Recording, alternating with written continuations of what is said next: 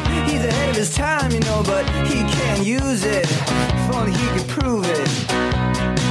Well, tomorrow's just a song away, a song away, a song away. Hey, everybody, welcome to Rock Solid, the comedy podcast for all things music, both new and classic. I'm Pat Francis, and joining me today around the table, very excited. This gentleman has been making music for 35 years. It's unbelievable. yeah. With the band The Alarm, and I'm going to kiss your butt a little bit before we start, Mike. Okay, that's all right, The, the voice is still solid. Yeah. The songwriting chops are still solid, and you still rock. So, everybody, welcome Mike Peters. Three strikes and we're in. and you're in. also joining us to my right is Jules Peters, and you are currently in the in the band. Also, you're in the current lineup of the Alarm. That's right, Pat. Yeah, I'm cheap. I'm very cheap. How did you get, how did you get this job? Was it tough? Was it an audition process? Uh, well, he's a tough, um, he's a tough boss, put it that way. Yeah, and we have a very different relationship. We're in the band together. I know that who the boss is.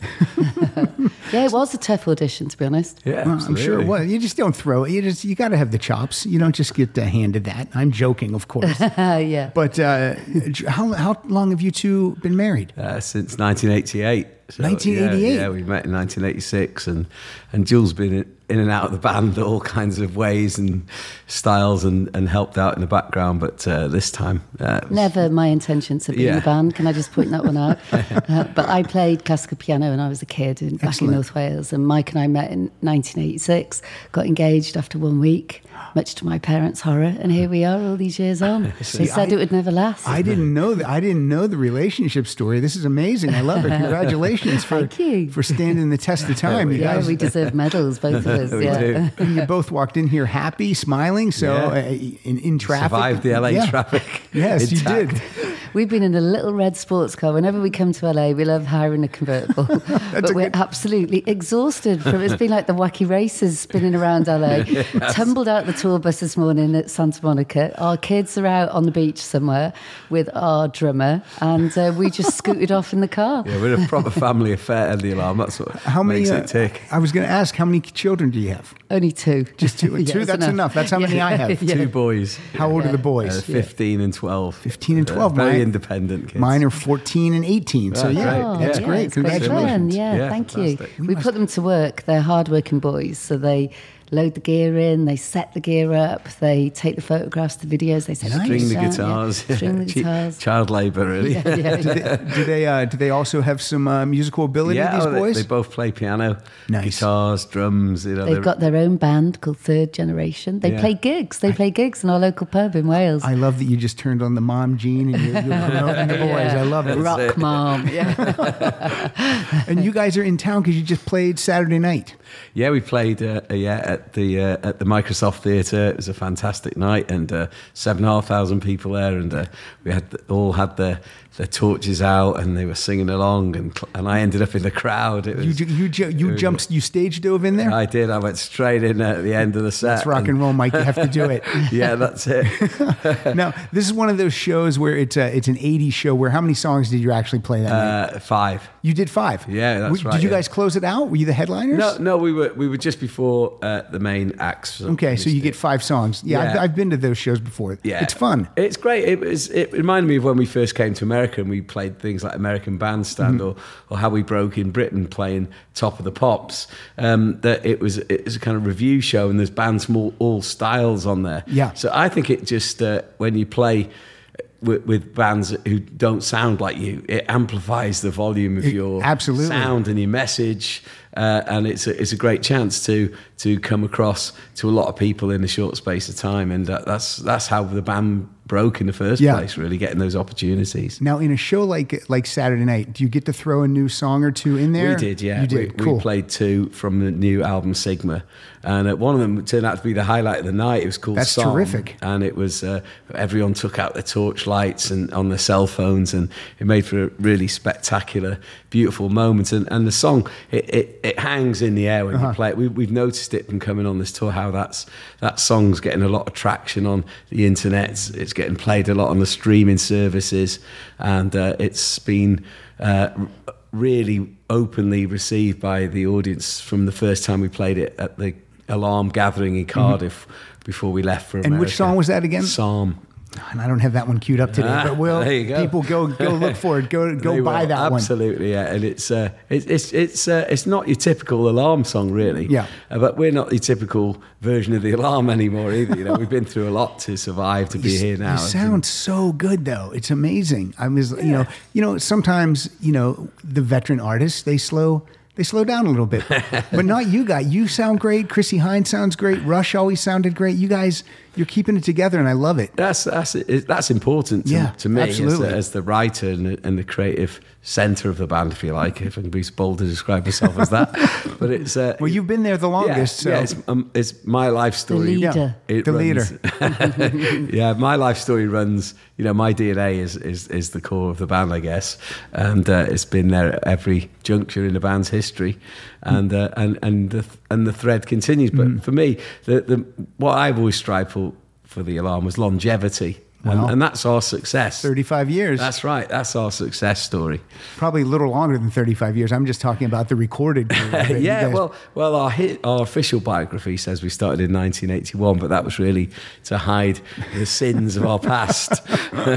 we, we started as a punk band called the Toilets in 1977. Oh, that's just, that's not a, that's not a good name, Mike. It's not even for a no. punk band. Toilets doesn't work for me. uh, Mike, I've only sadly I've only seen you perform one time live, but I'll tell you when it was. 1984, April uh-huh. 10th at the Stanley Theater in Pittsburgh. You opened for Pretenders, Pretenders, yeah. on the Learning to Crawl tour. That was amazing. Oh, And yeah. that's when you used to put the hair really big. All Yeah. the all you guys had We it all had the hair, way yeah. up there. That's it I've been married to Mike Peters and Mike Peters' hair. for a long time. Now, back in the day when you got on a plane, you probably had to check your hair. You couldn't, Yeah, exactly, It's yeah. too large to get on the plane. There's a lot of hair in the Peters household. When, when, when we used to, when, before we were sort of broke as a band, and we were trying to get home to Wales from London, and you have to put your thumb out and- and hitchhike from the bottom of the M1. You, you definitely had to smooth your hair down to get a lift Yeah, 'cause- home. Well, one because you look like a you look like a hellion, and two because it wouldn't fit in the car. That's it, exactly. Yeah. All right, let's get into this new album. This new album, 2019 Sigma. The song I have queued up first, I got a couple songs queued up, but the first one is Blood Red Viral Black. And let's hear some of this. This is amazing. You think I'd never seen blood before? You'd never You think I've never been in love before? You think I've never had opposite sex? Blood red, viral black. Don't step on the cracks. Blood red, viral black. Always under attack. Now, what is this song about? Tell me what this is about.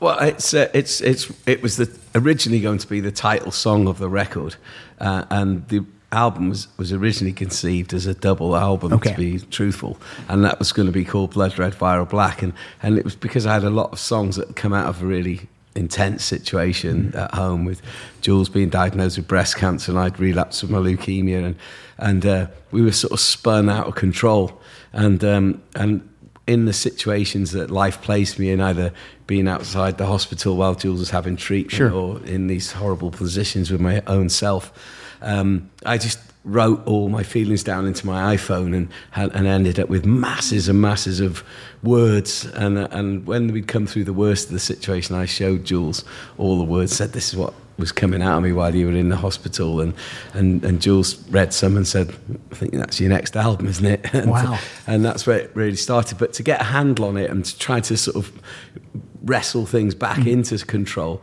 I, I'd started to put all the songs into categories. Some were red, blood red, and they were internal feelings, um, more personal. And then there, there was viral black lyrics, and I thought they were expressed the uncertainty of the Yeah. world we were living in because we, we were having an uncertain personal life, but it was also changing at, without with you know having you kind of president in America, as everybody knows, who challenges everybody's thinking and thought processes. It's tough, man. It's tough, and it's the same It's in. Britain. We're, we're faced with Brexit and new kinds of leaders there, and and everything that we uh, value is is is out of control a little bit, and we have to sort of uh, question things. And so that that was the blood red, viral black is the overall concept of, of the entire record. Now I can't let it. I can't just buzz by uh, two people that are married to each other and two people that are cancer survivors. You look. You both look fantastic.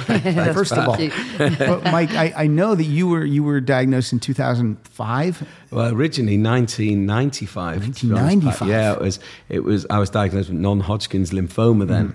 and then in 2005, I was re-diagnosed with, with leukemia, with chronic lymphocytic leukemia. So that's where the the main story started, I guess. And then, how is your health right now? And then we'll move to Jules. Uh, really good. You know, I, I'm, um, uh, which I think is really positive for leukemia sufferers. Probably some are going to be listening, and um, I'm on a drug called idelalisib, and I take it orally. And when, and it was came, I came to it through a clinical trial when I'd relapsed. My doctor got me on the trial. The drug initially was labelled as as an oral chemotherapy treatment, but now. It says it's an anti-cancer treatment, I which like I, that. think is amazing. Yeah, I love hearing I that. love that as well.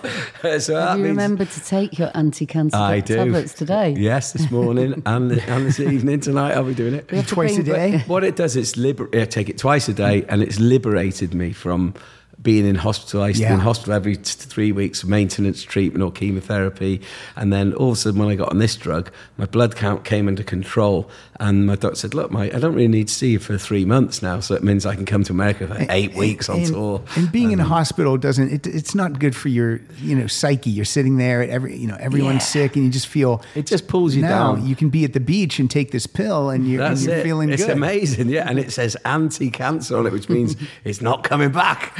Not as far as I'm concerned, anyway. Now, Jules, um, because of Mike's uh, cancer issues, were you someone that would always get checked? And Uh, it's it's very interesting because obviously since I was 29, I've been a part. Of, I've been Mike's carer, I guess, for, through his whole cancer journey.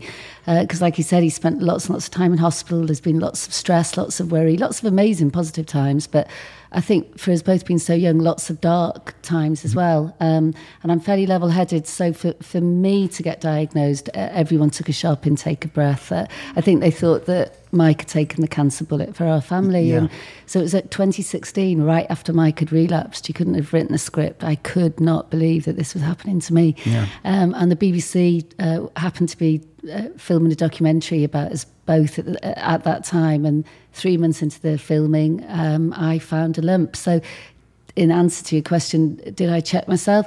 I certainly wasn't afraid of cancer. And I'm, Sure. I, I spend a lot of time in hospitals with Mike, so it's very much my world. But I, I think it's interesting to say to other people listening in uh, that I didn't stand in the shower checking myself. Um, obviously, because there were there were three lumps in my breast when I was finally diagnosed, and. Um, I don't know. I, th- I, th- I think everyone's so busy getting on with life that, especially, you just need to be aware of your body. I would say um, I'm, you know, very fit. I've always trained really hard. So I think for me it was a bit of a shocker. I, I probably thought I was too fit to be Right, diagnosed sure. with cancer. Stupid psychology, you know, because I'm living with a man um, who's had cancer for almost 20 years. But um, yeah, I would say try try and be aware of your body. But even now, I've I've got through it. Uh, I'm in my third year now.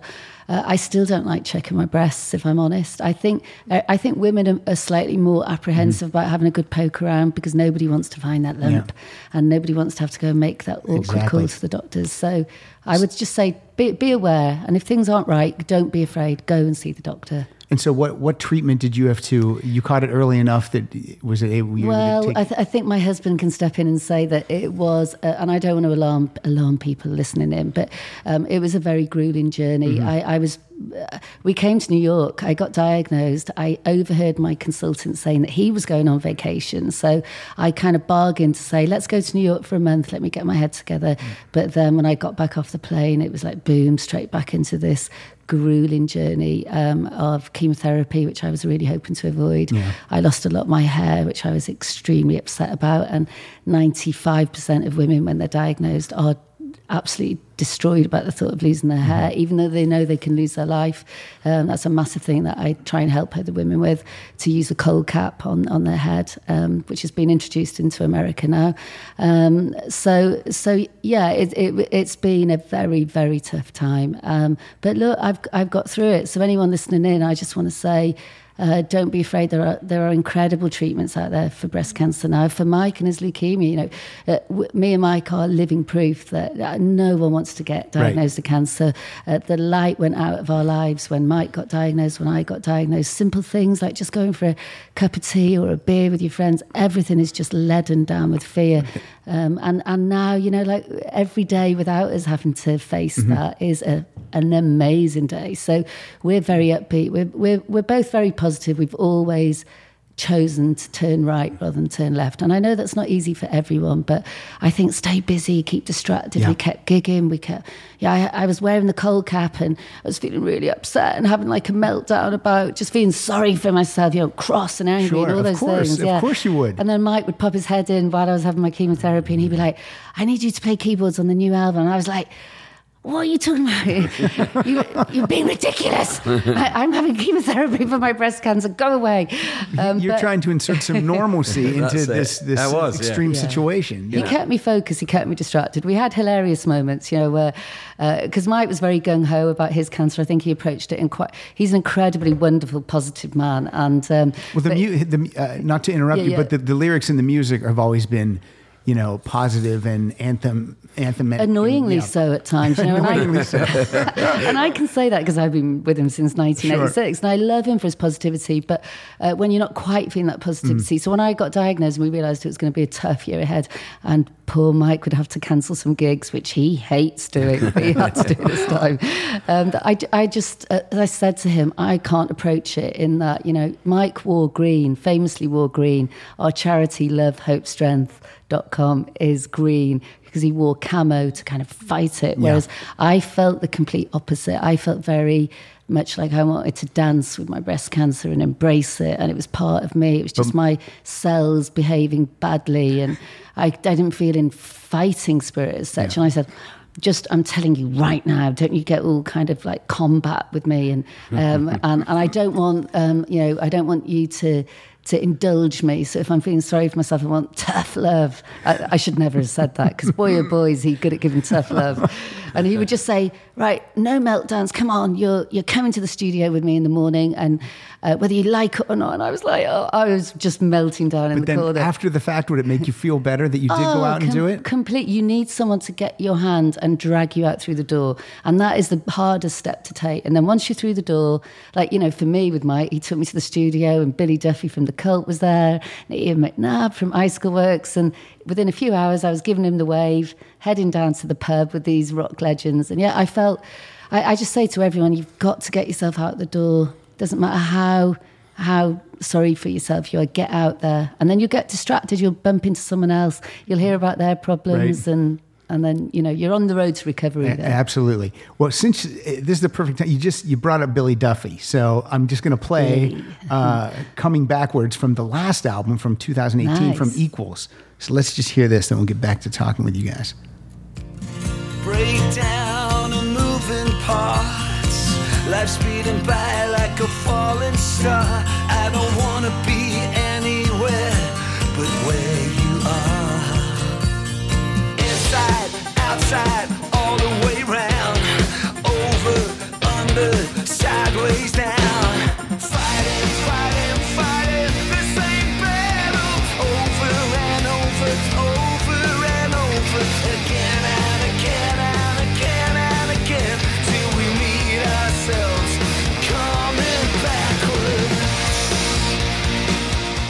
Great tune. And Goes Mike, down well live.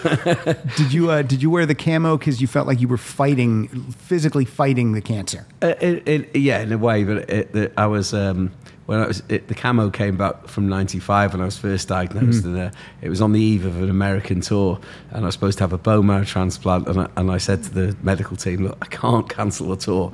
That's you know, we just that'll be I so you He doesn't like cancelling.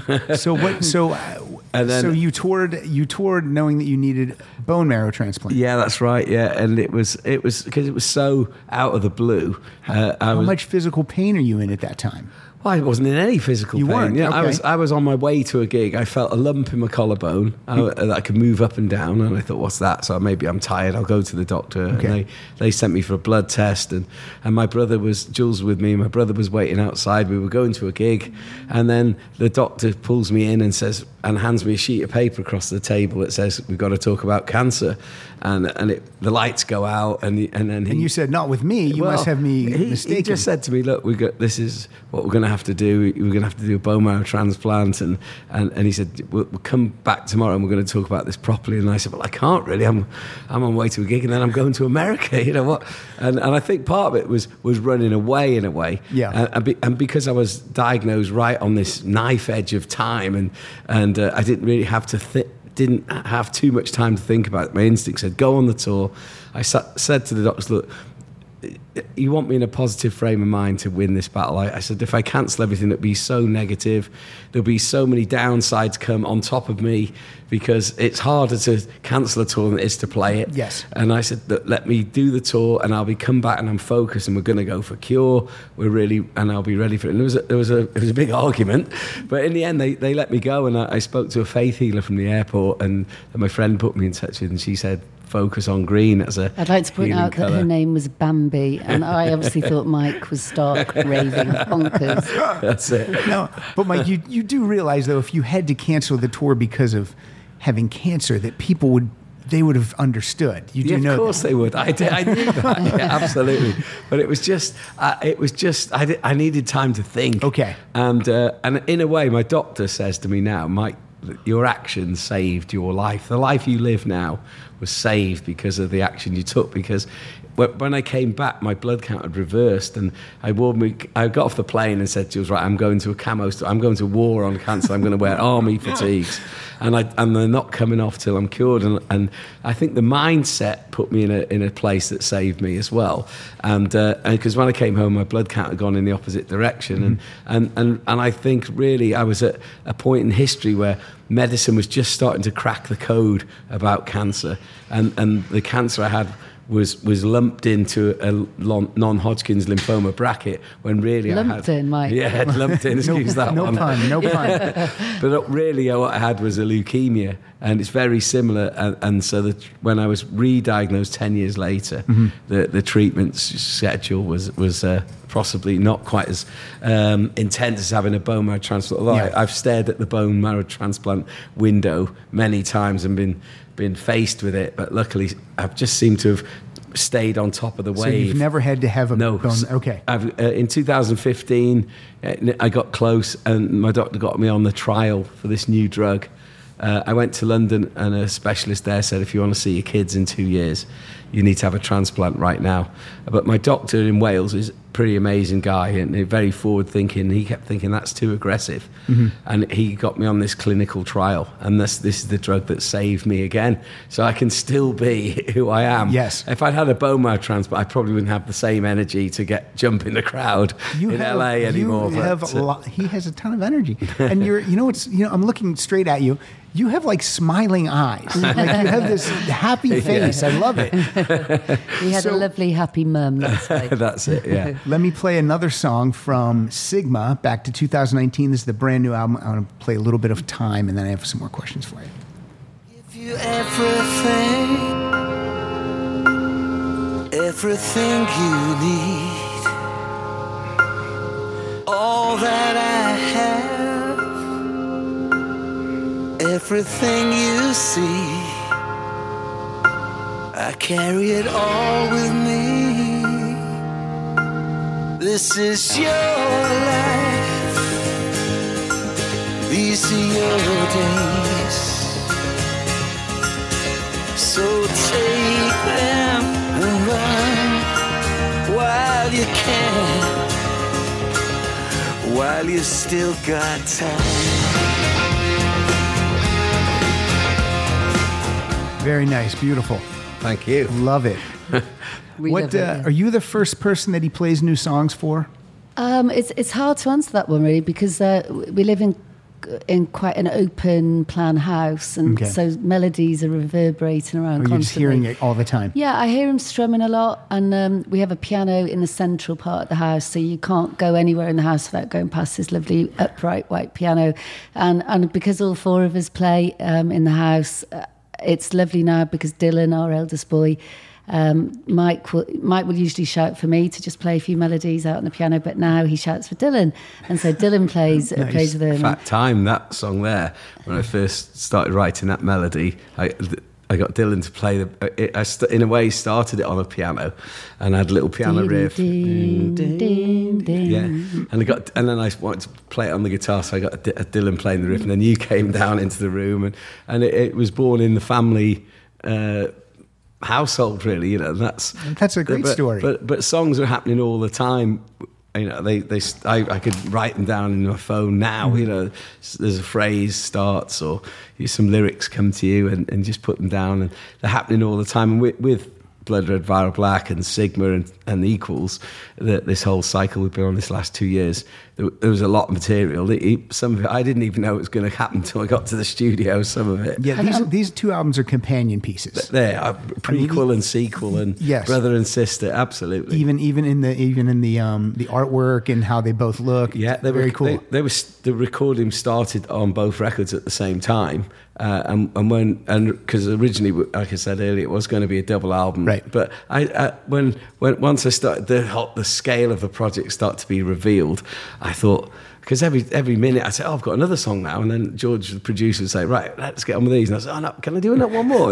and then, and it was just built up and built up, and and then I To just be thought, fair, the whole team around you, Mike, said, "Look, these these are fantastic songs. Yeah. Don't lump again. There's Don't the word. throw 'em away, Don't lump them all into double album. They they're worthy of two separate I, albums. and I think I think the the music buying public is more receptive to to two single albums. "Yeah, absolutely." Uh, Yeah, you think know, you're back to back, then to a double album. Sometimes all you just look we? at it and you're like, oh, "This is going to be a lot." yeah, yeah, and then you avoid it. I attention think. span. And then you avoid Yeah, it. Yeah. you do. so yeah. I'm glad that you separated it. Yeah, we, we are now, especially. Yeah, these are was- both great, uh, And- both and it wa- great pieces of work. Yeah, when when we got to that point of releasing, I thought this is going to be great to play with. When we put Equals up, we we all knew there was a second album coming. But we didn't tell anybody, Right. but we knew that was it was something quite cool about when we were playing. We think "Oh, we're going to play a new song tonight and everything. Where's that come from? You know, you've just got a new album out, but it was uh, so it's been great to play things like Time um, before it came out, which Yeah. is and it's uh, it's been great for our audience, especially for the people who follow us around on the internet, and keeps the keeps the mystery going. And But you asked before about how the songs develop, and I think it's interesting being married to the leader and to the songwriter Mm-hmm. Um, because I think it's just a constant uh, state that Mike is in. He's just you, you have to learn when you are the wife, the partner of someone so creative to to I guess always learn to take a second a back seat, a second place. It is like having another woman in the relationship. To- you mean the songwriting is the Yeah. mistress? Yeah, and the music, absolutely. sure. Yeah, and to try not to compete with it and to set him free. If you love someone, set them free. And Yeah. I have to set Mike free and, and let him have the space to. I I understand. You know, he's a father, he's a son, he's a son-in-law, he's he's a brother. Um, it's different to when you're 19 and trying to make it and write Yeah. songs. But it's just as important that Mike has that space, and I think that's how our relationship has been. You know, for 32 years that. I, it, we, we enjoy our time apart. We love being together, but the secret of our success is giving each other space. And so That's what can, my wife and I do too. Like she was out Yeah. with friends last night. I'm like, of, of course, get out of here. Yeah, yeah, yeah. absolutely. Yeah, have fun. look, we can offer marriage guidance counselling here as well. Can't we? Now, uh, please tell us who else is in the band because it's not just the two of you. There's four four people right now Yeah. total in the alarm. So who who else do we got in there? Uh, Smiley is our drummer, Smiley Okay. Barnard, Stephen Barnard, Stephen Smiley Barnard. But- He's with our children right now, Yeah. entertaining them and entertaining them on the beach. He's got them at the He's an amazing drummer. and He he was uh, played with Joe Strummer in the Mescaleros. Oh, wow. And, he- and he wrote he wrote to us because he was a massive Alarm fan. The Alarm was the first band he saw when he was a kid. So he was pitching himself to be your drummer. While he was p- with Joe Strummer, yeah, he sent us an email with a picture of himself and said, "Look, just wanted you to know, I'm playing with Joe Strummer, the Alarm, my favourite band in the world. If you ever need a drummer, all you got to do is send me a message. Wow, that's great. And uh, when we needed someone, he was right there. And and, and I, I did do some gigs when Joe Strummer passed away. Mm-hmm. It was so sudden and unexpected. Um, the Mescaleros, Smiley was one of them, they really didn't have a chance to say goodbye to each other because the band had come together with around the fulcrum of Joe Strummer. Sure. So they wanted to play some gigs just to, so they could all get together just to pay their respects to Joe collectively without it being a funeral. So they did some gigs and and uh, they were saying who who was, who do you think we could sing? And Smiley goes, I know just the man. and uh, so I ended up singing for the Mescaleros for a few gigs and uh, it was amazing. And that, that was the first time I played with Smiley. I thought he's now he's going to come across the alarm. He's amazing, and he's re- really creative, brilliant drummer Excellent. Absolutely out of this world. And then we have James Stevenson, uh, who's played in The Cult, Gene Loves Jezebel. He was with Gen- Generation X with Billy. He was chatting to Billy Idol on Saturday night because they've been in Generation X together. And uh, So Je- Billy's backstage at your show the other night. yeah, that's right. Yeah, That's pretty cool. and Vanilla Ice. and, and Vanilla Ice. This is very cool. Was How it- cool is that? But was Vanilla Ice on the bill, or no? They were Yeah, just he- hanging out. I think he was just uh, he was on the bill. Yeah, he he closed out the the set, had everyone on stage, including, Including Smiley. our drummer, Our Smiley. drummer Smiley was in his element, rocking out on stage with Vanilla Ice. He's a character. I And think the most important thing about when you ask about Smiley and James, they're, they're our best friends as well. You know, Yeah, James is yeah. godfather to our chil- uh, to Dylan. Sorry, James is godfather to Evan. Actually, we get confused. yeah. Smiley's now honorary godfather to Dylan, and and when you come and, and see us on stage, I think you know, if people are coming along, they're not quite sure what to expect. When they leave, I, I can just tell when we're stood, we.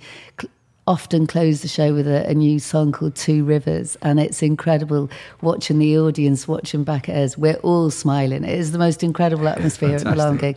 But I think we give off that vibe, you know, because mm-hmm. we are. It's really great being in a band together when you're older. I think it's better than when you're in your early twenties because mm. yeah, we all know who we are in life, Sure. and we're, we're out on the road with each other because we choose to do it, not just because we're put together. You Yeah, know, as or- or you many have many to do it. You choose- you want to do it. That's- often you choose your drummer when you're young because there's only say two drummers to choose from in your little town or village. You know, Right. That's not it. necessarily because you like them. Whereas this time we can do it because we Yeah. really, really like them. we can have Pete Best or we can have Ringo. yeah, yeah, Who do we want? yeah, That's it. exactly. no, but we're lucky. You know, all, all the, the people who've played in the alarm are still part of the family. You know, Mm-hmm. Dave, our original guitarist in the eighties, he, he's just been playing shows with us. He was on stage in Cardiff a few weeks ago.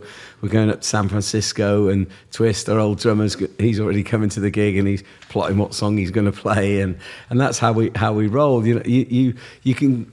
You never, you can go away, but you never leave. You never leave. And you did, you posted a picture of you and Eddie a couple weeks oh, ago, oh, yeah. didn't you? Yeah, and Twist, the drummer. Yeah, we, Does that does that get like does that was that the get- that was the reunion of Seventeen, the band we had before the alarm when we were three piece. no, no, we we went to see Bob Dylan. And Oh, we, wow. We, we were all we all were going together, so we all met up at, for the night. We had a fantastic night. does that get the the hardcore fan base though talking like oh of course it does, is Mike yeah. gonna get back with the original Yeah. guy what's happening Does Yeah, that, I'm do. sure that happens all the They time They do, but we, we did a reunion in, in 2003 for, for the VH1 bands reunited. We, we put the band back together for that. let me tell you about that show I created that show Did you? now let me tell you this this is one of those bad Hollywood stories Right, No my friend uh, my friend and I at the time were brought in to work on that show because they they they had the concept but they didn't have anything else. They're like we don't. So we worked on that for weeks. We did the pilot episode with a With- band called Wire Wire Train, and my my my friend at the time hosted that show. And after the pilot. Every time we would pitch them something, we're like, they need to sign an album cover, like for a contract. yeah, they would say, it, yeah. they would say, "Nah, we don't like that." So anyway, here's what happened. After the pilot, they got rid of the two of us and kept did all of the ideas that we had. Yeah, they did. Yeah. yeah, they did. And I love the show, and it was so hard because I would I would watch the show. And I loved the show, but then I would be secretly mad because They didn't get got- something they right. Didn't get something, but um, when when but they, they was came to me, that that was what they had me to do to sign the Eye of the Hurricane album. Yes, like yeah. you had me sign Ex- before. absolutely. So I check that album now every time I say. but, uh, and I was surprised that there was. Uh, when I looked at it, I thought, oh, there's three other signatures here, but I signed it, and then Uh-huh. and then the first thing I did was phone them all and say, I've just been stopped by VH1, and they said, so have we. So have we. I said, well, thanks for telling me. and uh, it was great to do it, and it, Yeah. it was it was really great to play. And I'm sure the fans appreciated it. Absolutely, it's and, cool. And we, we, Jules worked really hard for that event. She just put the word out and and brought in a hot, massive. It, people came from all over the world because uh, we were talking with Richard Blade, who was part of the production Sure. team uh, the, the other night, and he was saying that, that uh, remembering that most times they had to pay an audience to turn up to be there with the alarm. They, to- they couldn't get Yeah. enough of them in. They were, No They problem. were turning them away. And, No problem. And we had people flying in from all over the place, and Jules was compiling the list because everybody had to be on. There was it was a free concert in the end, and everyone had to be on the list, and it was a, it was a great night, really great night. Excellent. We've always worked closely, you know, with looking after the Alarm family. That's part. My my father, age seventy eight, still runs the Alarm fan club back in Wales. Uh, we have an open phone line. I and- love it. Yeah. so it's it's the real deal, you know. And then we we run the gathering, which is out of North Wales. So we have two thousand alarm fans coming from all over the world, but they get taken care of. And, and Mike taught me that when I met him in nineteen eighty six. And I went back to see him in, in his house, and uh, he was, I, I will never forget it. He was sat on the floor, surrounded by fan mail, and he was diligently writing back to each person. And that's never left us. You know, anybody who emails in, uh, they will get a response. Uh, and of course, now people get quite demanding if they haven't had a response within 24 hours. Oh, boy. but they can actually just phone up and speak to my dad, and he can tell them exactly what's going on. So, Mike, i- i- and, and, and you too, Jules, if you when you run into fans, at- like if you would have been recognized today on the beach, maybe you were. Yeah. Yeah, How, how do you do with that? You're fine with it? Yeah, absolutely. Because I, I, uh, we've been around so long, everyone's got my autograph at least once. and and we also have these events called the Gathering, which we've been running since 1992, and they've become a physical manifestation of the. Of Is that like a fan club only type event? Is that what that is? It's it's a, a where everyone it was created in Wales when when when we couldn't really travel as much. Okay. So we created a role reverse. We said to the fans, look, you know, I've got the cancer thing going on, and all that. so you have to come on. You tour. come to us. Um, you do all the trains and the planes, and we'll stay home and put this amazing weekend on. And it was like a festival around the alarm. That's a so good for three days, you'd have everything you could think of about, and there'd be films and quizzes and Q and A's and parties and It's become a very successful format, may I say, and so Yeah. much so that we've now taken it to New York. So we do the New York gathering, and we get a lot of the British fans now who venture out who've never ever been to America before, and they come and join us in New York. But um, there aren't many uh, other bands that, that do it, and I don't say that in an arrogant way. I say it in Sure. a way because um, because we are quite a family-run affair. Uh, we do care. So if you come to the gathering, you, you you get that personal attention. You know, on on the Sunday, every single person can come and walk with us on this beautiful promenade. Then they come back and they can have tea and coffee, and they can all get to speak to the band, to have their photograph. Every single person. We do not leave the building until every Until single everyone is. There it is. satisfied. Yeah, Very yeah, nice. That's it's, great. It's kind of like takes the heat out of the situation, and that you know when you, in the eighties when we turned up in somewhere like Oklahoma and we hadn't, and we played there in '83, and then we didn't, didn't turn up again until 1989. And then you'd get off the tour bus and there's a fan by the door with his autograph, and, go, and, he, uh, and he's got 20,000 million questions and he can't get one out. And you know, "Oh, see you, mate. And you walk past and you're doing your sound check. Whereas you see, when we turn up now, we did turn up in Oklahoma the other day, Yeah. um, and those people often know my dad. How, Yeah, how, yeah. how surreal is it? You What's know, your so- dad's name? Give him a shout out. Peter. Uh, and I spoke to him this morning from Peter Santa Jones. Monica Pier. Peter Jones. He's so the god. say, I talked to your dad on the phone. yeah, he's, he's, the godfather of MPO. So, Yeah. and people, and my my mum's involved. You know, Mike's mum until we sadly lost her, and uh, it's and Mike's brother's involved. It's a real family affair, and and and also yeah, we couldn't do what we do without looking after our alarm fans with respect. Sure. So we do, I hate using the word fan. Actually, I tend to say friends because for the most part, ninety nine percent, they're they're people that have become our friends. Mm-hmm. You know, I have a lot of my girlfriends are alarm fans. Yeah, we've we've we got. don't switch off. You No, know, we, we yeah, don't, we- you know, the doors never close in our family. you know, in our house, they're always open, and, and and it's the same for the fans. They they can call if they've got something they're not happy about or frustrated about. They can call and we, we, we give them a straight answer over the phone, and it takes all the pressure off. And we're yes, only trying I to do our best all the time. It doesn't take that much time to do that hands-on stuff. It really no, doesn't. It doesn't. No, but it, but, but you have respect. to be very committed. You you can't go and think, all right, the gig's over. Let's go and get drunk for twenty five yeah. days. You, you you know the, the next gig starts as soon as you walk off stage. Yeah. But we we learned that from being with U2 in that when we first came to America in 1983 agree with you too. Bono was as soon as the gig was over, he was thinking about the next show and, and where we get, what we're going to do when we get to there and what we're going to do when we get to here. And, and, and at that point, you know, amazing. with respect to Bono, uh, we'd go to lots of U2 gigs and and I, it's incredible watching the way the band um, works so hard to yeah. meet and greet everybody. They don't have to do that anymore, but they do. They still really do it out here. They, it, they, absolutely. When they're at the forum, yeah. wherever they are, they walk past the fan, not past them, but they walk through Yeah, them and, yeah, and say it's hello and sign stuff. Yeah, they Yeah. really. They're really respect to U2, and for Yeah. giving Absolutely. Mike that chance in the first place. yeah, place. dead right. Now you now is is it true that you were supposed to play the Red Rock show? Yeah. what happened? We, we were the, that was our first tour. That was the third concert we were due to play in Okay. America in '83.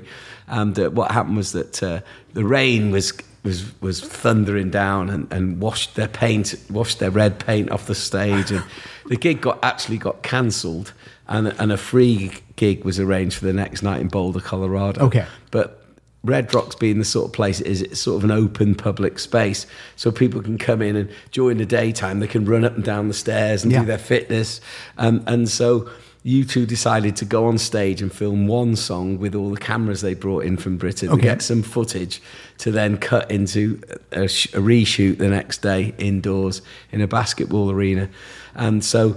Bono said to me, well, "We're going to do this one song. Let's do a song. For, let's do Hard Rain's Gonna Fall by Bob Dylan in the rain. It'll be great fun." Ha ha ha. and, and okay, great. So we set up, ready to go. U2 walk out on the stage, and as they hit the stage, it's like a miracle happens. The weather just parts, and and the rain stops. And they keep going, and Paul McGuinness, their manager, come keep going from the side of the stage. He's play another song, play another. He's, and they're looking, at, keep going, and and they ended up playing their whole set. And when they came off, uh, I was stood at the stage waiting to go on and play Hard Rain's Gonna Fall, and, and Paul McGuinness said, "Not tonight, Not Mike. tonight, Mike. History Sorry, Mike." is being made." But when you see the film, it's amazing because they they hadn't really had any camera checks. That's why there's a lot of burn on on the tape mm-hmm. because they hadn't calibrated the cameras.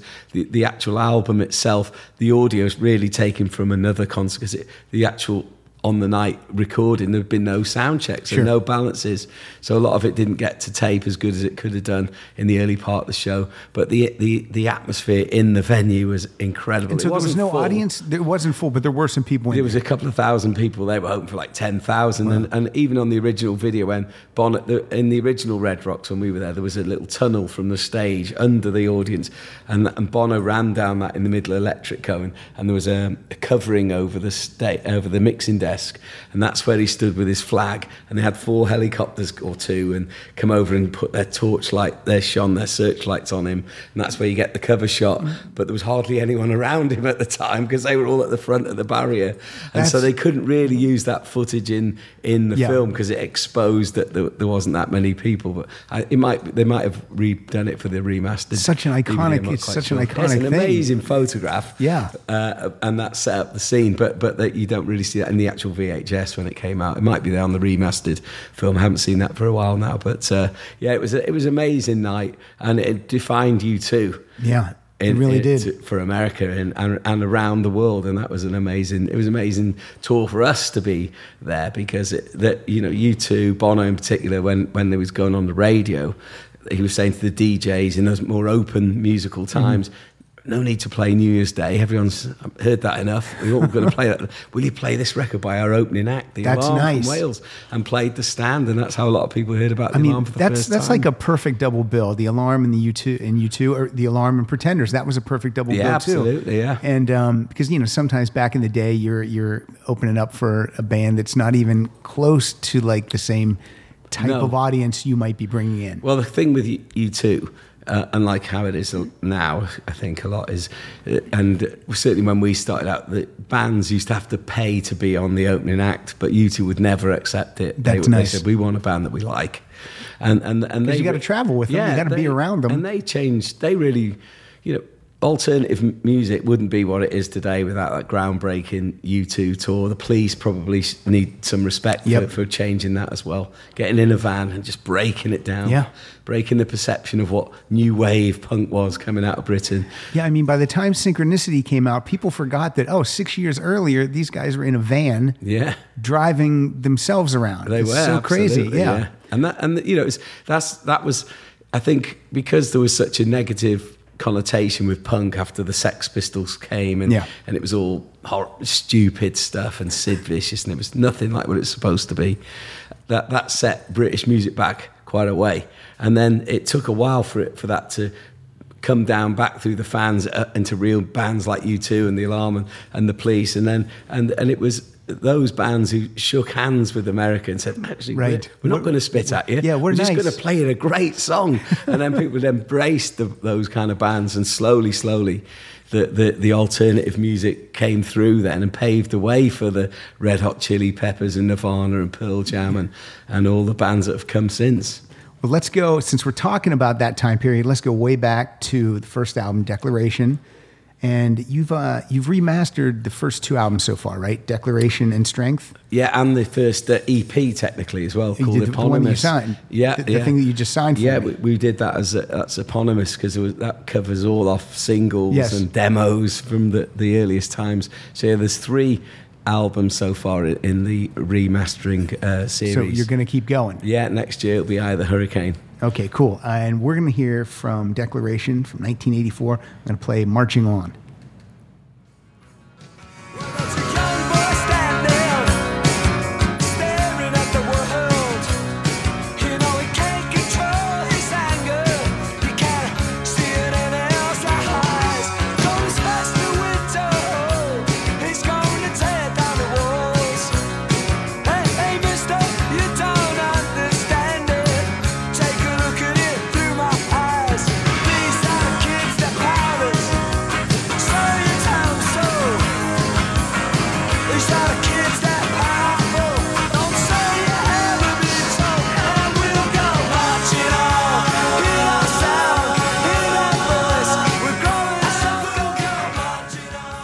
I'd like to jump right into uh, another song from uh, from uh, Declaration. This is one everyone knew. This is a big breakout FM hit for you guys. It's 68 Guns. And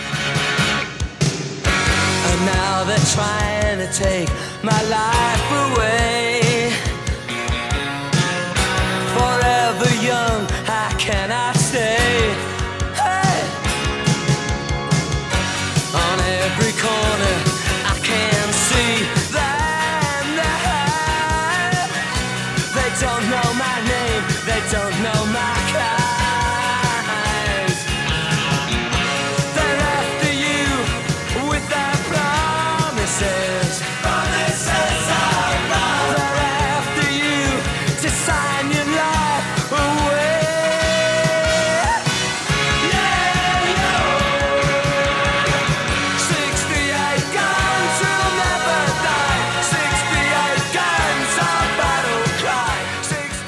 68 Mike, do you still like singing the old songs? Oh yeah, I really do. Yeah, they're, they're, they're like family. You know, You- uh, I have to think when you when you're about to put a song out, you really have to say, t- say to yourself, right, this is giving birth now, and you're Mm-hmm. going to stand with this kid whether it does good or bad for the rest of That's its That's right. life. You don't give your kids up. You don't. No, and I, I think songs come from that same sort of part and of the creative process in, in your in your life, and so I, I'm very proud to stand by the songs. Excellent. And Jules, well, uh, people don't know this because you can't see Jules, but she was uh, miming the song and putting her fists in the air and uh, having a good I, time. well, I've I've been in the crowd. You know, from from the age of nineteen, I spent a lot of my formative alarm years as a, an audience member, uh, tapping people on the shoulder, any big tall guy, especially in America, and ask if I could climb on their shoulders.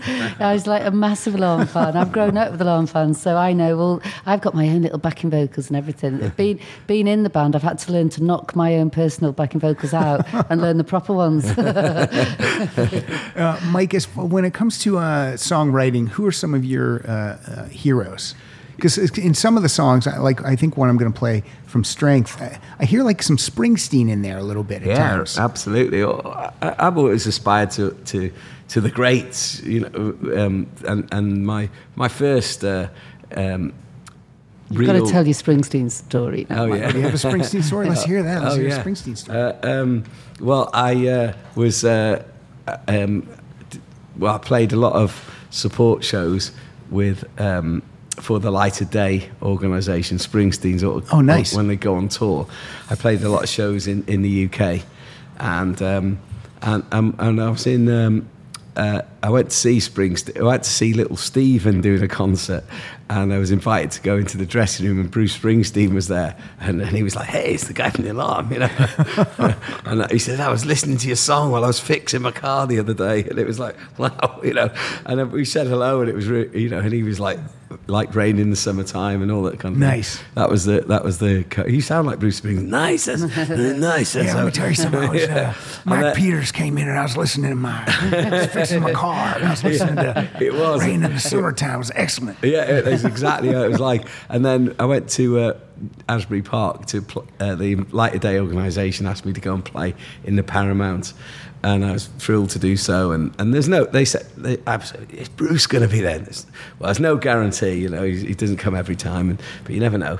Anyway, so I, I turned up at the, the event, and I was went, and in the dressing room, put my guitars away, and uh, then there was a knock on the knock on the door. Here we I- go. I opened the door and it's Bruce Springsteen. He goes, Nice. "Hi, Mike. You fancy coming on stage playing a song?" I'm like, Yes. "Yeah." and we and we played and and uh, I went on, stood on the mic with him and sang cheek to cheek. And I, I hope you got pictures of it- that. oh Mike. yeah, this pic, you just Google it on the on Mike Peters Bruce Springsteen. Springsteen, there it comes and up. uh, it does, and uh, it was a fantastic moment. And it, walking out there when when Springsteen's on the stage, I think everyone.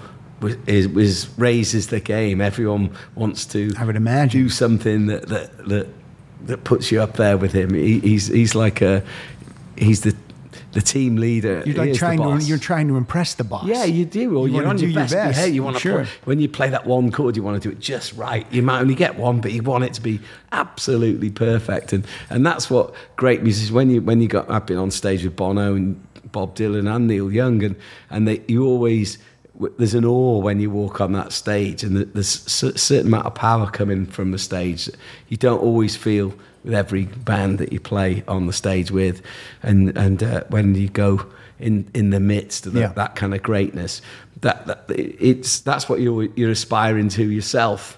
You know, when, I first met Bono and we had a conversation together in 1981 about songwriting, it was about being the best. Yeah. Getting to that point where we could find the best in ourselves and also reflect the best of our audience and the times we live in. And that, and, and, and so we loved everyone from John Lennon to Mick Jones and Joe Strummer, you know, all, all, all the great Springsteen, Woody Guthrie.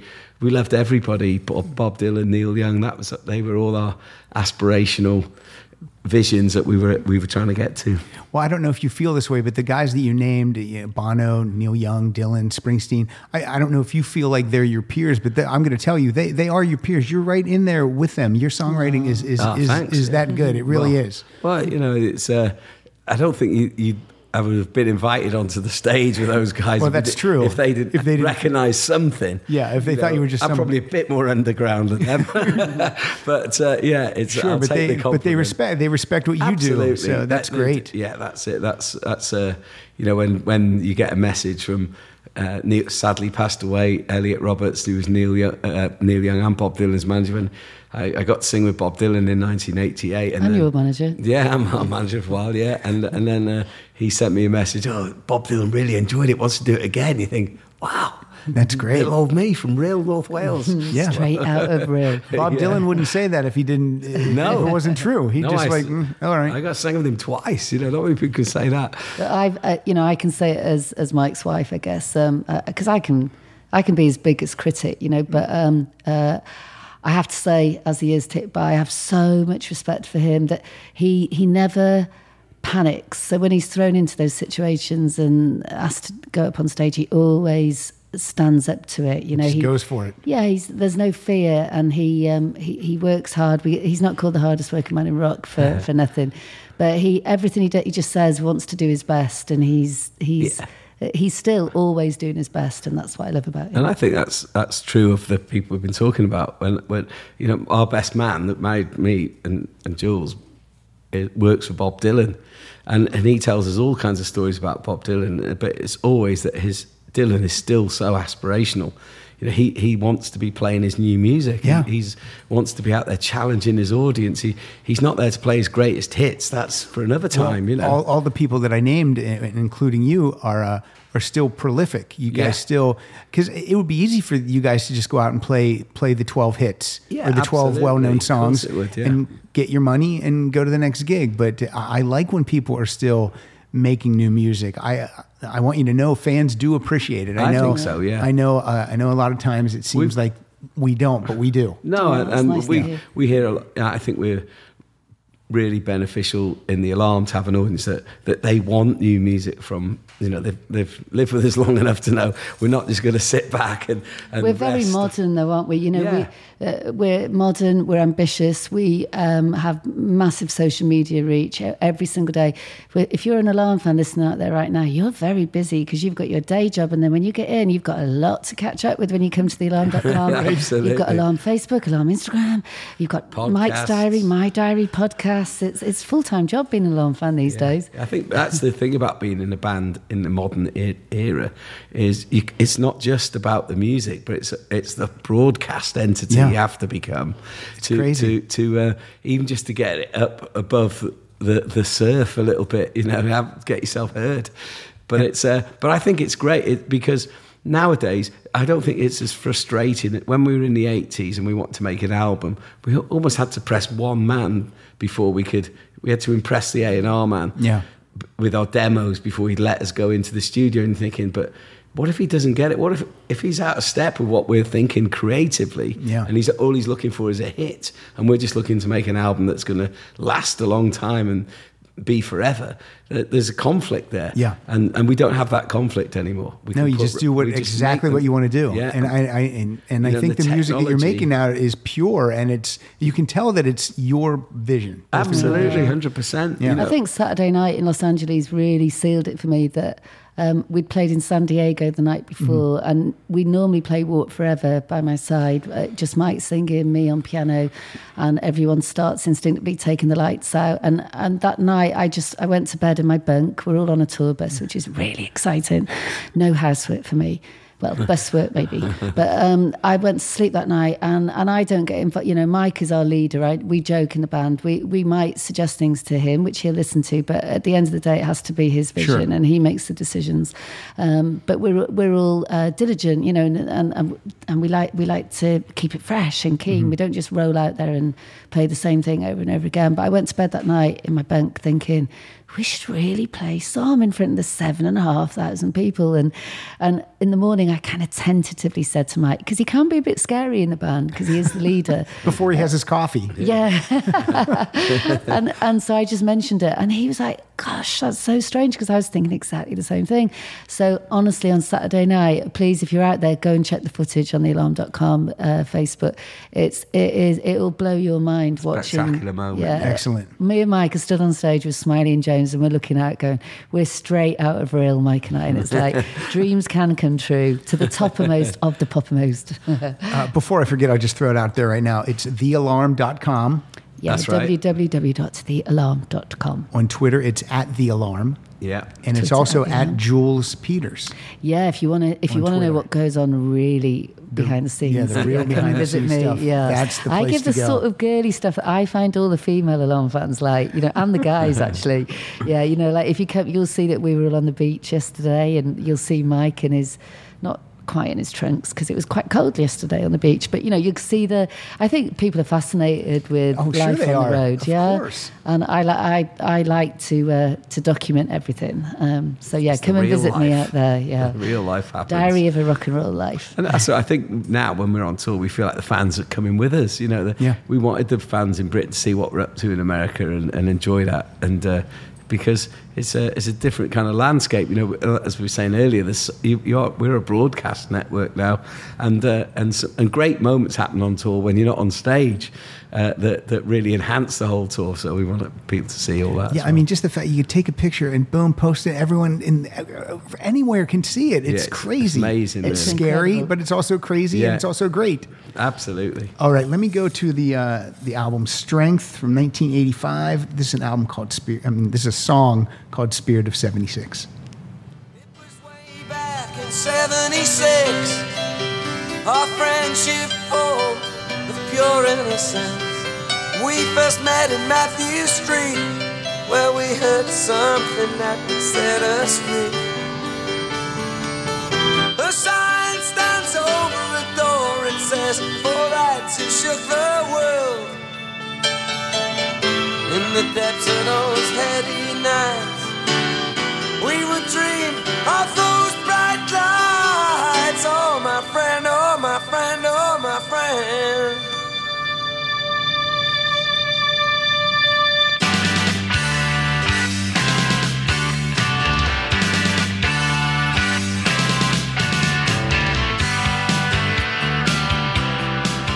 This is the one that really reminds Yeah, me of, of a. Springsteen t- tune. I Yeah, love it though. Bruce It's right so there. good. Well, it's got a story there. That's the Springsteen's famous for his stories. But to me, that's part of the rock and roll history. When you go right back to Woody Guthrie, I always think of as before Elvis. He, would- Sure. if, he, he'd walked into St- Sun Studios and, and, and got with a rhythm section instead of just an acoustic guitar, he might have invented rock and roll himself. You know. It's you, it's a, a little bit of luck. Yeah, a little bit of luck. Absolutely, you know, he never had a drum kit on the back of his records. No.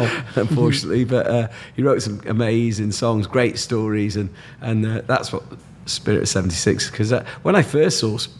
Heard Springsteen, it was our A&R man Steve Tanner who'd signed the alarm, and he, he said, "Mate, you've got to get into Bruce Springsteen." I just couldn't do it from the records; it didn't make sense to me. And then in 1984, I went to see him on the Born in the USA tour in Philadelphia, and it, in the Spectrum, and it was like, "Wow, I get You're like, it." "Oh, now The I understand." The dollar dropped, and it was like, "Let's go!" And uh, what a great artist! Now I could play so many songs that people know: "Strength," "Rain in the Summertime," "Sold Me Down the River." But I would like to play some something off um, this al- this album, "Guerrilla Tactics." Oh, right, okay. is a killer. Yeah. I mean, this thing. This is like I don't know. This is like the Alarm meets the Ramones meets the Clash. I mean, it's Oh, right, it's, yeah. it's I love it. So let's uh, try this one called uh, uh, Three Sevens. Is it Three Sevens, Sevens Clash? Clash, yeah. Let's hear this.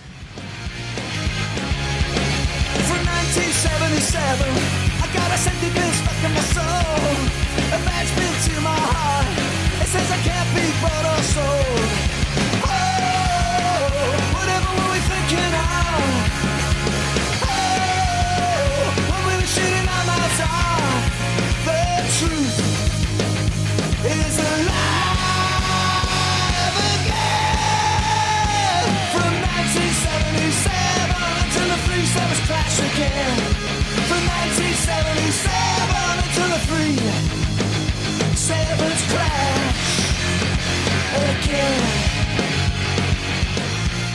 That's a short one for the alarm. That's about two minutes and thirty-seven seconds. That's Yeah. a, that's amazing. Well, we, we got described once in uh, the NME as uh, the British version of Green Day Oh. by New Order, and then and then uh, Morrissey popped up in in the. Uh, in the, in the Q magazine, saying if he couldn't have been in the Smiths, he'd have been wanted to be the bass player in the Alarm, and uh, and I think when we when we got to um, the 2004 2008, uh, uh, there was a, a, a lot of um, American rock music was in that short Green Day uh, Yes, yes. burst, you know, Blink 182, that kind of thing, and uh, and they we were bumping into these guys at gigs. You know, I bumped into Billie Joe from Green Day at a cult show in Brixton in London, and he said to Another me- Alarm fan. Yeah, and he Yeah. said, "Mike, I'd, I've never picked up the acoustic guitar if I hadn't seen the Alarm playing the Wow. stand." And That's uh, amazing. Yeah, and so and and uh, and uh, it just um, brought out those sort of uh, younger tendencies in me as a, as a writer. I just thought, thought we wanted to stay in sync with what was going on, and so I thought, well, we let's let's move, let's see what we've got in the canon here Yeah. that we can work with, and and we actually in 2004 there's a song called 45 RPM uh, that was the precursor of all that that we wrote for. Uh, we, the alarm was coming back to life again, and and um, I just thought we got into the studio to make an album. I thought, well, there's so, such a lot happened since the, the, the original lineup kind kind of ceased in '91. I thought, well, I can't just make all that bridge that gap with one album. I need to make five, and, we, and we literally made five albums in five months and put them all out one at a time on on the internet, and it threw up this massive body of work that, that was really the foundation of our whole future. And there's some amazing music came forth. And one song in particular, w- when we'd recorded it, we all sort of said jokingly in the in the pub having a pint after the session, that was by a young band, it'd be a massive hit. And we decided to put it to the test. Um, and we re- we released it as uh, the Poppy Fields, and we got four kids in from another band to mime to it. And we and we pretended that, that, that this is a brand new band, and the NME made it single of the week. We got it on the A list, on, on on the radio, on the BBC, and it was when it went in the charts. We revealed that the Poppy Fields were actually the alarm. And what was the song- what was the song? It's called Forty Five RPM. I don't have that one. I don't have that one No. queued up. But there's so much. There's too. I can't have it all queued no, up. No, but it became it it became a gigantic story around the world, Mm. And uh, it was massive. And we were on. It was on the CBS News with uh, Dan Rather, you know, the, the conflict in Iraq. But meanwhile, back in Britain, this British band had fooled the whole media. And That's was- amazing. I love that story. That's and it- terrific. it became a the, the it, a film got made based on it called Vinyl with that had Phil Daniels who was the star of Quadrophenia, the Who movie, uh, and it was released in the cinemas in Britain, and that did amazingly well. And that that really brought the alarm back to the fore again uh, with that sort of younger sounding band, but but we were still uh, not not as as young as people thought we were by the sound of it. But but it's uh, you know to me sometimes when you're being creative, sometimes you have to go back to find your creativity, Yeah. uh, as well as being also being able to push forward and find new areas to work in. and a lot of uh, a lot of artists um, who who used to rock and then now the newer material is a little it doesn't rock as much. It's hard to go back, but you seem to be able to do it. You seem to be able to grab that rock I think that- gene and pull it back in. I think I'm I'm in a, a, a creative space that I value. We're not too popular that we're trapped in success. Right. I'm, I'm not so unknown that we can't move in different circles. And uh, so we, we in, even in uh, 2017, we got an opportunity through Kevin Lyman, who produces the Vans Warp Tour, who the first show he promoted as an independent promoter was an alarm show. Oh, that's great. And, it, and it, we all treated it. He, he'll never, he never forgot that the band were great to him and gave him his start and all this kind of thing. So he, he invited us to go and play on the Vans Warp Tour. And I thought, okay, that's going to be a challenge. And it was. You know, we were stood there with our acoustic guitars with pickups in, you know, lambs to the slaughter some nights. And how did it work? How did it work out? Fantastic. Great. We were going on after bands like Attila, you know, and they went, know, "Well," and all the screaming and circle pit and, and we're stood on the set on the stage right opposite waiting to go on and, and as soon as and as soon as they finished their last chord, bang, we had to start. And luckily we, we were able to grip their audience and they think, Wow, who are these guys? You know, and, and we made a lot of new fans and it energized the band. You know, we were mixing it up with all these kids who were coming over from Anti-Flag and Blessthefall and uh, what, what, what are these guitars? And my dad listened to you guys. This is amazing. And they're all stood on the side saying, "Did we get them on jumping on stage and there's rocking out?" It And was amazing. When young people discover you, then they realize, oh my God, look at all this catalog of music that I get to go back Yeah. and discover for the first time. Absolutely, and and, I, and that's why because because we're not trapped in a stadium tour. You know, we can go on the Vans Warp Tour, and it puts us in a, an environment that a lot of established bands would never get themselves in. Right. and so we we Because a lot of established bands might feel like that's a step down or, or beneath them. Yeah, or you know, what have we got? What have we got in common with all those kind of bands? Yeah. Well, we're we're just in the right side of being able to go in and do that and make it work for ourselves. But then the, the the the reward when you go out there for a, a, a, a group of people that you don't think is going to be your crowd and you win them over. It's amazing. That's, uh, you know, must be a lot of bands, unbelievable. a lot of established bands forget what it's like to go in and be a support band. Yeah. To go in and be unknown, and and we we've, It's we've dangerous, isn't it's it? da- It is. It's really right. dangerous, and and for us, it's it's a lifeblood. It injects so much sort of sense of adventure into what we're doing, and, and we- Although, as a joke, as much as I love the format of the Vans Warped Tour and Kevin, I may well be washing my hair next time if we get offered something like that because it was my idea of hell. Uh, I want to play a song off of uh, Direct Action. Yeah, I'm going to Direct play. The, I'm going to yeah, play. cool. The, I'm going to play the title track. Here we go.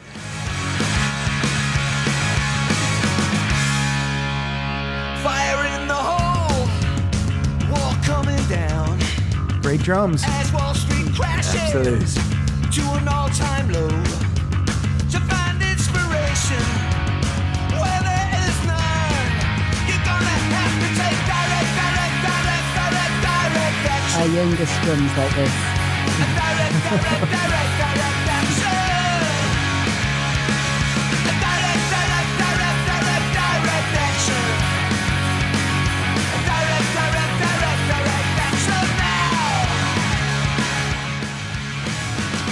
needless to say, that was the sort of song we were playing on the Vans Warped I bet, I bet. and it was a going over a storm. I bet it was. Uh, I want to ask about your uh, foundation, the Love, Hope, Strength Foundation. Tell us a little bit about that.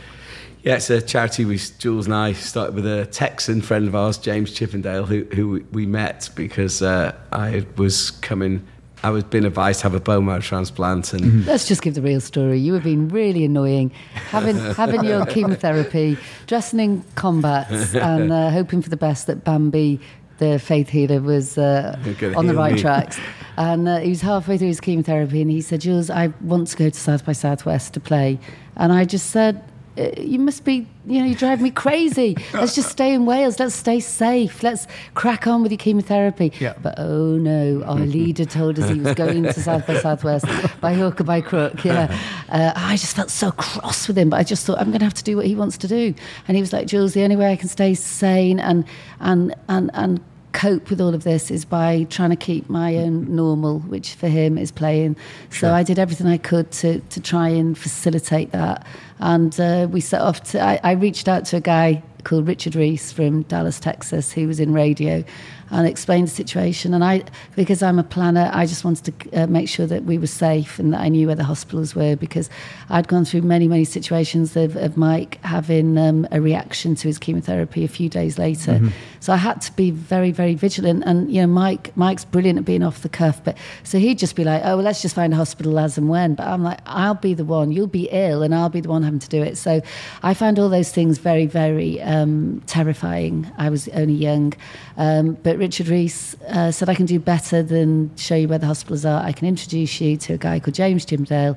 A leukemia survivor. He just had a transplant, James, and they. Sh- but James and Richard showed me so much kindness. Mike was nothing to do with this, and we exchanged emails. And James said, "Look, I'm going to pick you up from. Don't fly into Austin, fly into Dallas, and I'm going to pick you up, and I'm going to take you to my doctors at the Baylor Institute in Dallas, Lance Armstrong's doctors, and I want you to get a second opinion. I don't think that the the National Health Service in Wales will be looking after you properly. You know, I mean, it's for free for goodness sake. You don't even have to pay for it. It can't be good." Um, so he picked us up and and he lifted our spirits. And and as I always say, with hindsight. Um, it was actually the the right thing to do to be distracted, and that's how we started the foundation, Love, Hope, and Strength. A line from an alarm song off the Strength album that Mike wrote when he was a young man: "Give me love, give me hope, give me strength."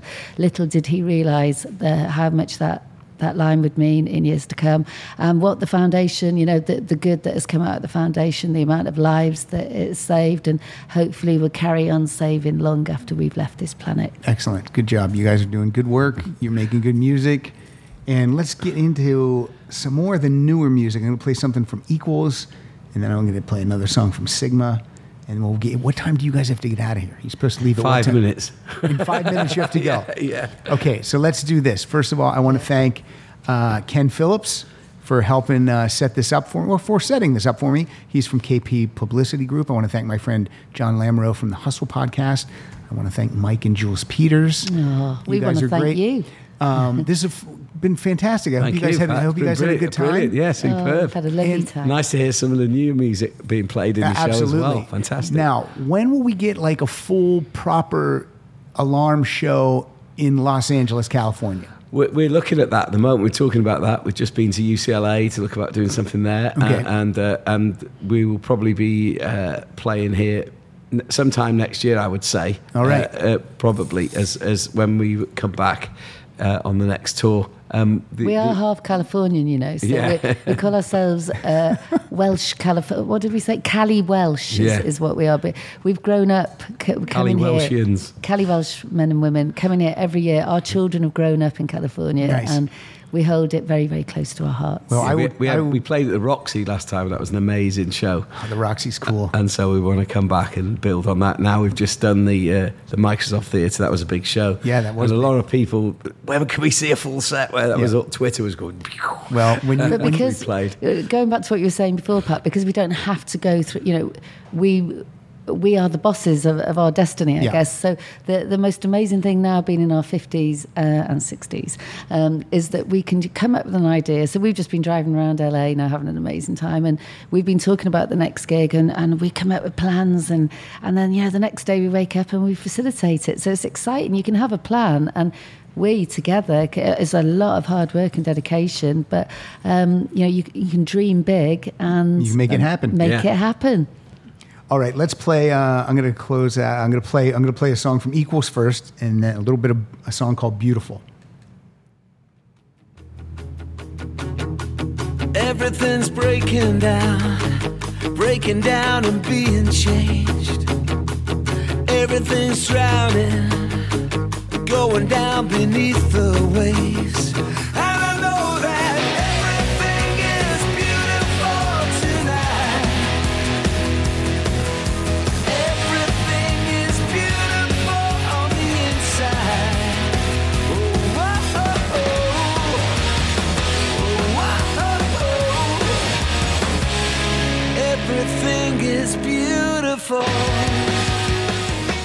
Terrific. That's in the set. Yeah, we played Uh, in that. the set. moment. Yeah, Excellent. Yeah.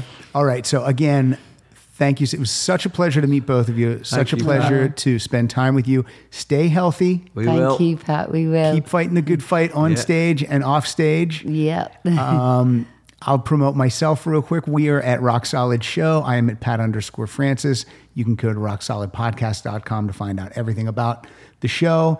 And uh, it was, again, a pleasure to meet the Alarm family, is what I'll call you. Brilliant. You're Thank part of it now, Pat. Oh, great. Well, when you, when you come to LA, I'll be in touch. sounds good. Sounds good. Uh, I'm going to play out with a brand new song from Sigma. This is from 2019.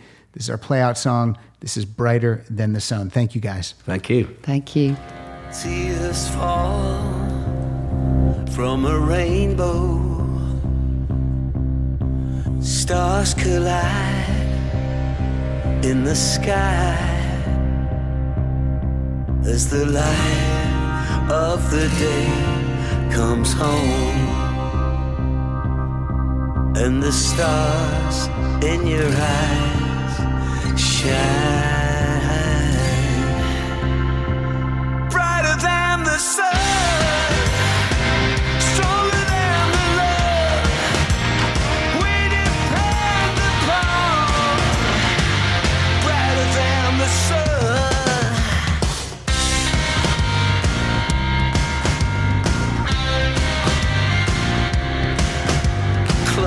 your eyes, it will blind you. Look away from the rays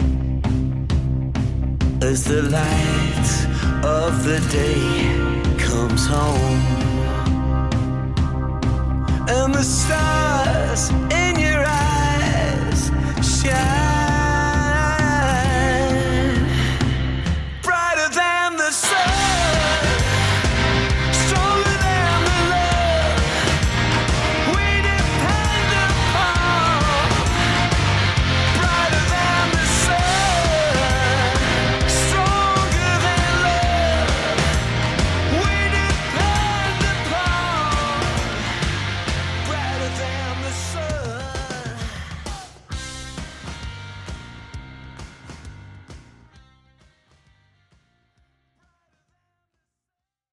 One, two, three, four. Those are numbers. But you already knew that. If you want to know what number you're going to pay each month for your car, use Kelley Blue Book My Wallet on Auto Trader. They're really good at numbers. Auto Trader.